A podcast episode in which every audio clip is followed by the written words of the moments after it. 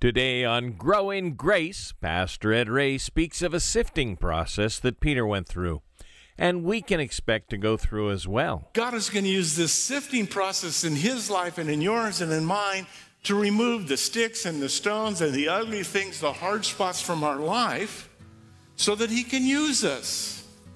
This sifting process is not fun. I don't like it, but it's necessary. Some of you are right in the middle of it right now. God sifts us all, it's part of coming into his kingdom. Zion place dwell with man. Sick healed, and the stand, singing. Blood of my son, selfless sacrifice for everyone. Faith, hope, love, and harmony. I said, let this world know me by your love. Great to be with you, and welcome to Grow in Grace with Pastor Ed Ray. Our series through the Gospel of Luke continues today as we near the end of this great gospel. In Luke chapter 22, we find Judas and his betrayal of the Lord. It's a well known part of the life and ministry of Christ, but Pastor Ed aims today to go a little deeper into the story and look at how the Lord Himself reacted to this terrible breach of trust. We'll also compare that to Peter's denial of the Lord. So, with a lot of ground to cover, let's get right into it. Here's Pastor Ed. We're in Luke chapter 22. I'll back up a verse so you'll get the context. This is where we left off last time at the Last Supper. Likewise, he took the cup after supper, saying, This cup is the new covenant in my blood, which is shed for you. But behold, the hand of my betrayer is with me on the table. And truly, the Son of Man goes as it has been determined, but woe to the man by whom he is betrayed. Then they begin to question among themselves which of them it was who would do this thing. Now there was also a dispute among them as to which of them should be considered the greatest. And Jesus said to them, The kings of the Gentiles exercise lordship over them, and those who exercise authority over them are called benefactors. But not so among you. On the contrary, he who is greatest among you, let him be as the younger, and he who governs as he who serves. For who is greater, he who sits at the table or he who serves? Is it not he who sits at the table? Yet I am among you as the one who serves. But you are those who have continued with me in my trials. And I bestow upon you a kingdom, just as my Father bestowed one on me, that you may eat and drink at my table in my kingdom, and sit on thrones judging the 12 tribes of Israel. And the Lord said, Simon, Simon, indeed, Satan has asked for you that he may sift you as wheat. But I have prayed for you that your faith should not fail. And when you have returned to me, strengthen your brethren. But he said to him, Lord, I'm ready to go with you, both to prison and to death. But Jesus said, I tell you, Peter, the rooster shall not crow this day before you will deny me three times that you know me.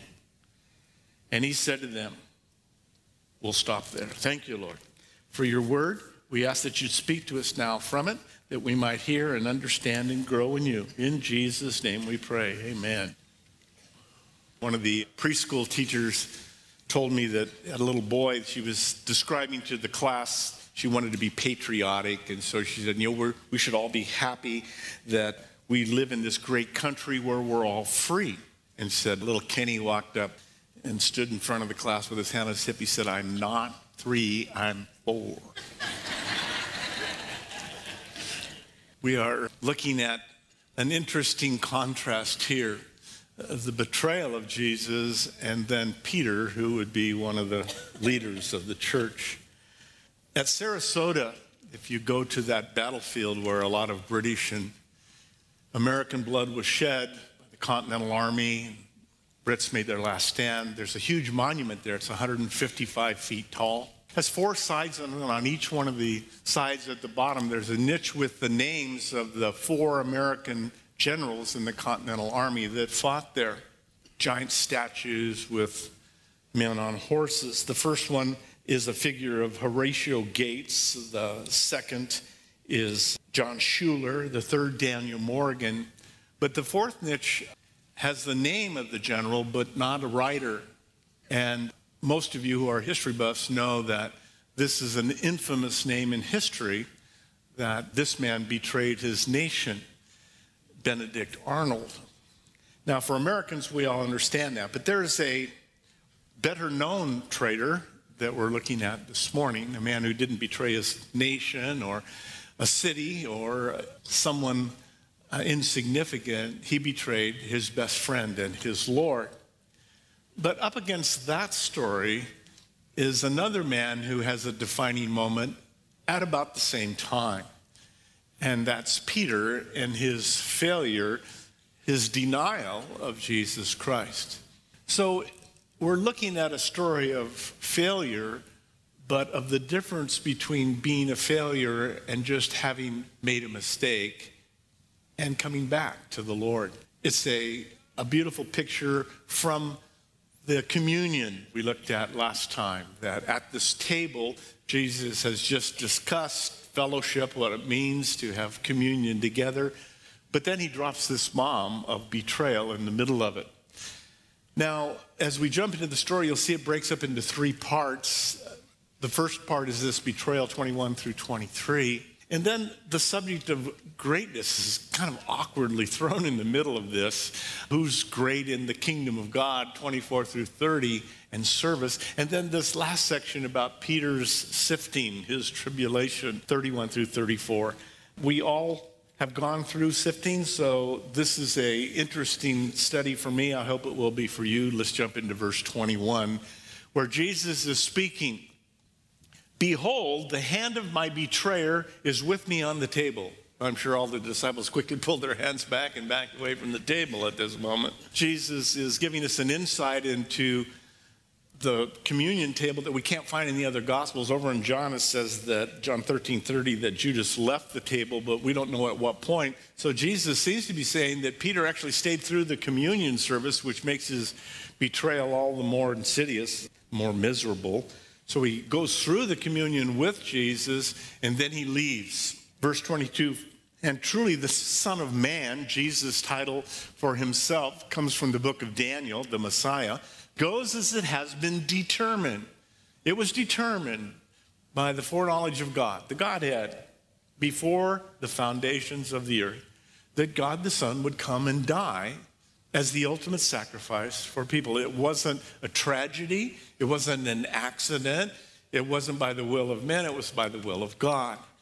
He said it happened, but woe to that man by whom he is betrayed. Somebody was going to betray him. It did not have to be Judas, the way I read that. That Judas chose. He chose to take money, the love of money, over his loyalty to Jesus. So Judas has made his decision. Verse 23, they begin to question among themselves.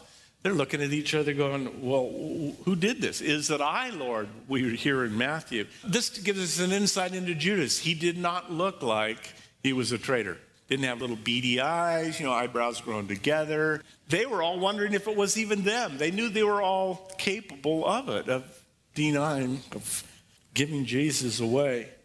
Now, here's an interesting contrast. In the middle of this moment of tension, everybody's going, Is it, is it me? Is it me? Then all of a sudden, the subject of priorities comes rushing in again. Ambition rears its ugly head. Verse 24. There was also a rivalry among them. Now we've seen this over and over again. Which of them should be considered the greatest? Now, these guys are constantly jockeying for position. We've seen it over and over. Last time they did it, they were talking behind them, behind Jesus, and Jesus turned around and said, What are you guys talking about? They looked down. Oh, nothing. hmm. Matthew 9 34, but they kept silent, for on the road they had disputed among themselves who would be the greatest. Matthew 20 20, they're still thinking there's a kingdom coming that they're going to have the chief seats soon. Zebedee's mother comes, uh, James and John's mother. And Jesus said, What do you wish? And she says, Grant that these two sons of mine may sit one on your right hand and the other on the left. I need to get them a position, Jesus. You're going to be the king. You need a right hand man. They're good boys, I'm telling you.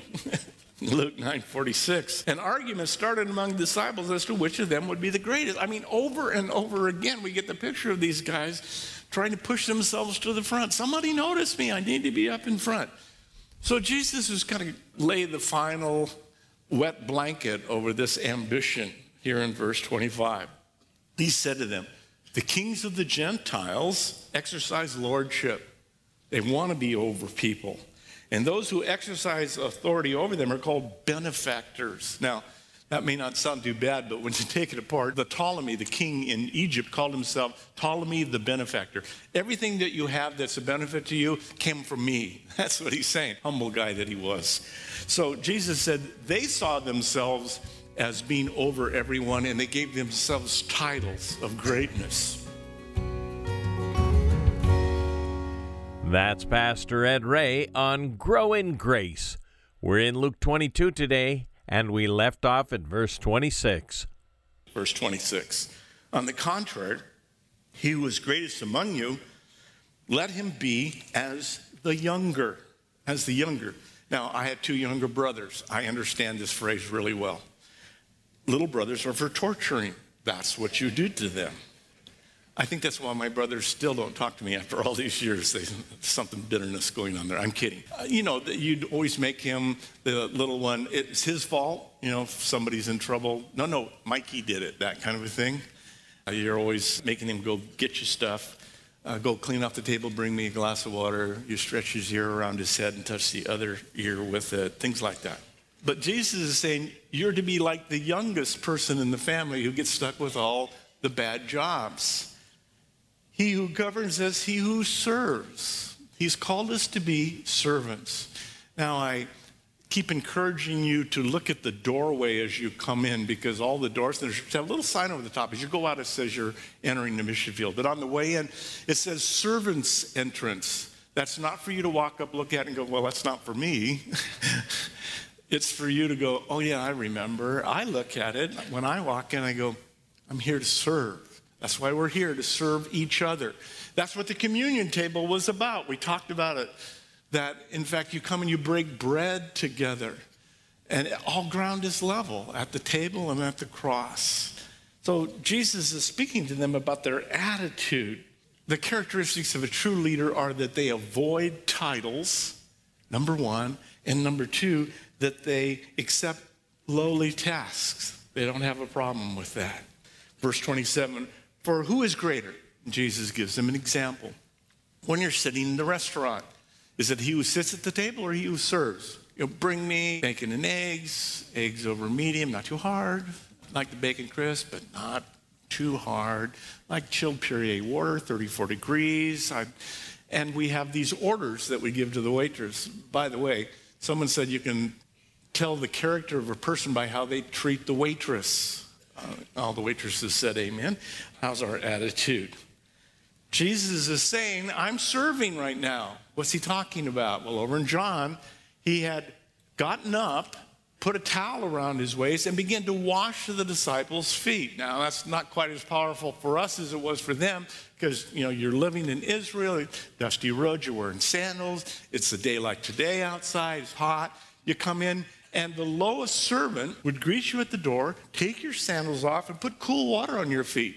Wash them off, and you'd feel great. Put your sandals neatly on the side, and you'd go and you'd sit down for the meal with clean feet. Well, that was great for you, not so great for the guy who has to look at those gnarly feet of yours. Athlete's foot, I mean, think of it. Jesus is serving them by washing their feet. The creator of the universe is kneeling down in front of them and washing their feet. Wow. There's a book by Richard Foster, Celebration of Discipline. I don't necessarily recommend it to you. It's a good book, but it hurts when you read it. Here's his description of God centered service versus self centered service. Self centered service is concerned with impressive gains and results. It enjoys serving when results are immediate visible, and large.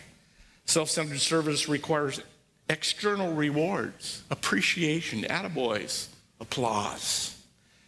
Self centered service is affected by feelings, becomes disillusioned when results fall below expectations. But God centered service doesn't distinguish between small and great tasks. The small service is as important as the large. God centered service rests content in hiddenness, it delights to simply have been of service. God centered service ministers simply and faithfully because there is a need, is free of the need to calculate results. Is that as painful to you as it is to me? That we're to give and not care whether everyone looking, whether it's a big job or a small job, whether it's up in front or in the back. God has called us to serve each other because He did. That's the kingdom of God. Verse 28. But you, and Jesus gives them a compliment, their faithfulness. Those you have continued with me in my trials. You've been here all the way through. Many had left by this time. He'd said some difficult things. He said, You guys are here. Judas is gone. Verse 29 I bestow upon you a kingdom. Just as my father bestowed one also on me, literally says, I give you the privilege to come to my table. A little clearer in the Living Bible. And just as my Father has granted me a kingdom, I now grant you the right that you may eat, verse 30, and drink at my table in my kingdom. This is the marriage supper of the Lamb that we've talked about recently. We're going to sit down at a table, going to be a big table, with all those who have gone before us Old Testament saints, New Testament saints, family members, friends of yours that walk with the Lord. You get to sit down and enjoy a meal together. It's going to go on and on and on meaning you can eat as much as you want and there's no calories involved. Eat and drink at my table. Sit on the thrones, judging the 12 tribes of Israel. There's judging going on. I don't know entirely what this means. Paul spoke of it to the Corinthians this way 1 Corinthians 6 2. They're taking people to court. He's saying that's not what you should do. Do you not know that the saints will judge the world? And if the world will be judged by you, are you unworthy to judge the smallest matters that you have to go to someone else? Do you not know that we shall judge angels? I don't know. Does that mean the angels that have fallen? Uh, I think it might be our guardian angels, you know, the ones that are watching out for us. You know, where were you that time when that car, you know, you'll know my guardian angel, it's got broken wings, uh, it's all torn up, lots of cuts and bruises trying to keep me out of trouble the Lord said, now Jesus turns to Simon. Evidently, Peter has been the guy leading the charge about who's the greatest. and he's out in front, so Jesus singles him out. Peter's got his foot in his mouth, as usual. Only he doesn't call him by the name that Jesus has given him, he calls him by the name his parents gave him Simon. It means sand, little pebbles. Big mountain of a man called Pebbles. Simon, Simon, indeed, Satan has asked for you. Asked is too polite. It says it demand, he demanded of you. He went to God and asked that he could have you, like Job. We have that little picture from Job in the Old Testament of the throne room of God, the control room central. And Satan shows up. God says, What are you doing? He says, oh, I've been walking around the earth. Good. I hope he got tired. And he says, Well, have you thought of Job? Have you considered my servant Job? And he says, You know what? You let me have a shot at him, and he'll fold like a cheap lawn chair. Come on. And so God says, Okay, but don't kill him. Well, that's what Satan has asked for Peter. Now, it's not just Peter, he wants all of them. He wants to take a shot at each and every one of them. Now, what's in a name? By saying Peter, Jesus uses the word for rock, Cephas, strong foundation, unmovable. He's pointing that Peter is not being strong at this moment. It's not what he wants him to be. So Jesus is prodding Peter here a little bit, uses his old name, uses it twice Simon, Simon. You're talking about greatness? Indeed, Satan has asked for you that he may sift you as wheat. Wow. Okay. This word is unusual in the New Testament. This is the only place it appears.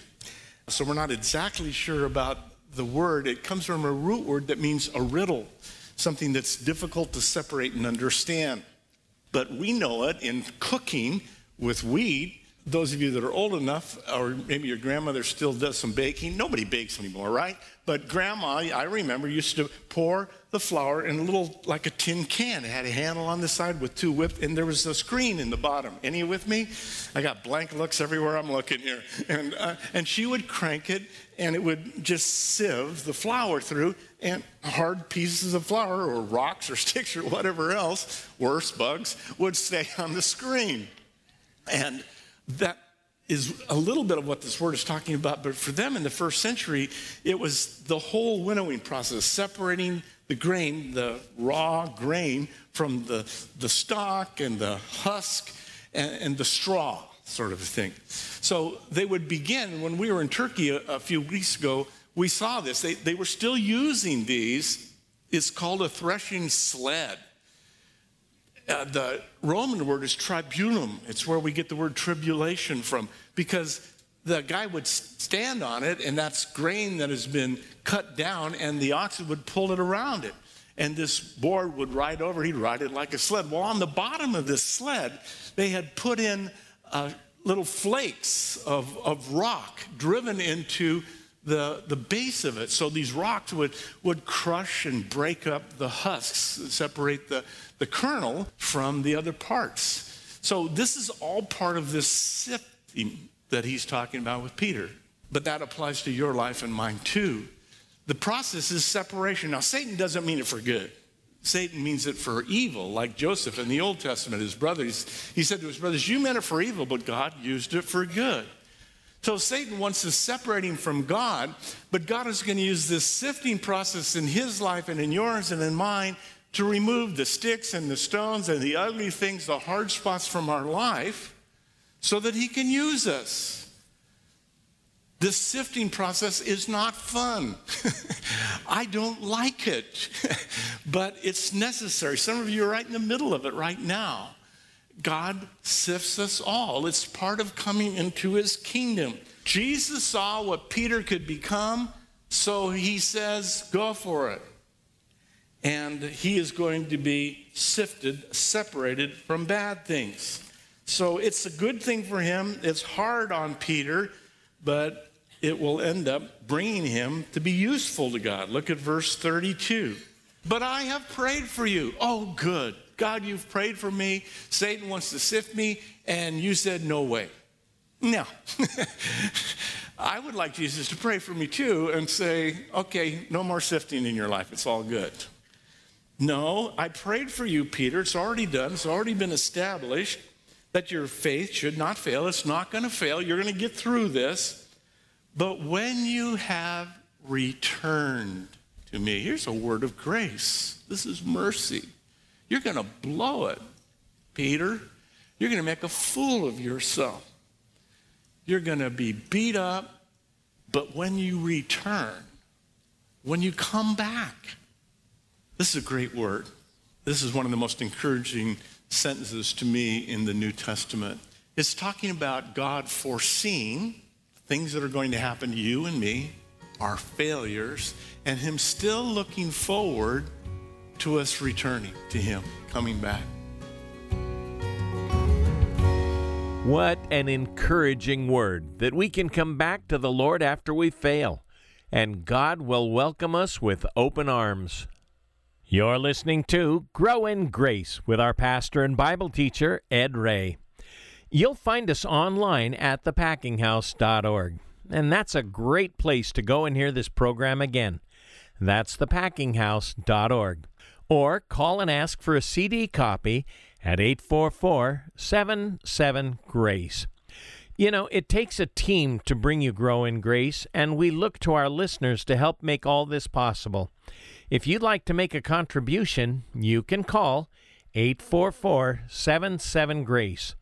And as you do, be sure to request our special offer available for a gift of any amount.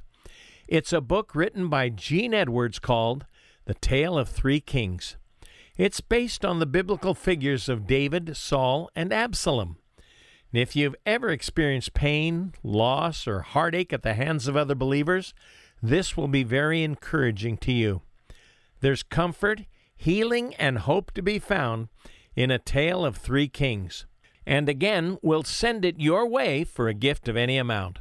You can reach us at 844 77 Grace. That's 844 77 Grace. And even if you're not in a position to be able to give, we still want to hear from you. Your email would be a great encouragement to Pastor Ed. This lets us know where Grow in Grace is having an impact by God's grace. Our email address is packinghouseradio at AOL.com. That's packinghouseradio at AOL.com. And then join us for the next Grow in Grace when Pastor Ed Ray will pick up where we left off in the Gospel of Luke. This program is brought to you by Packing House Christian Fellowship in Redlands, California. Zion now built with hands, and in this place man. Sick healed, stand, singing hallelujah. My kingdom built with the blood of my son, selfless sacrifice for everyone. Faith, hope, love, and harmony. I said, let this world know me by your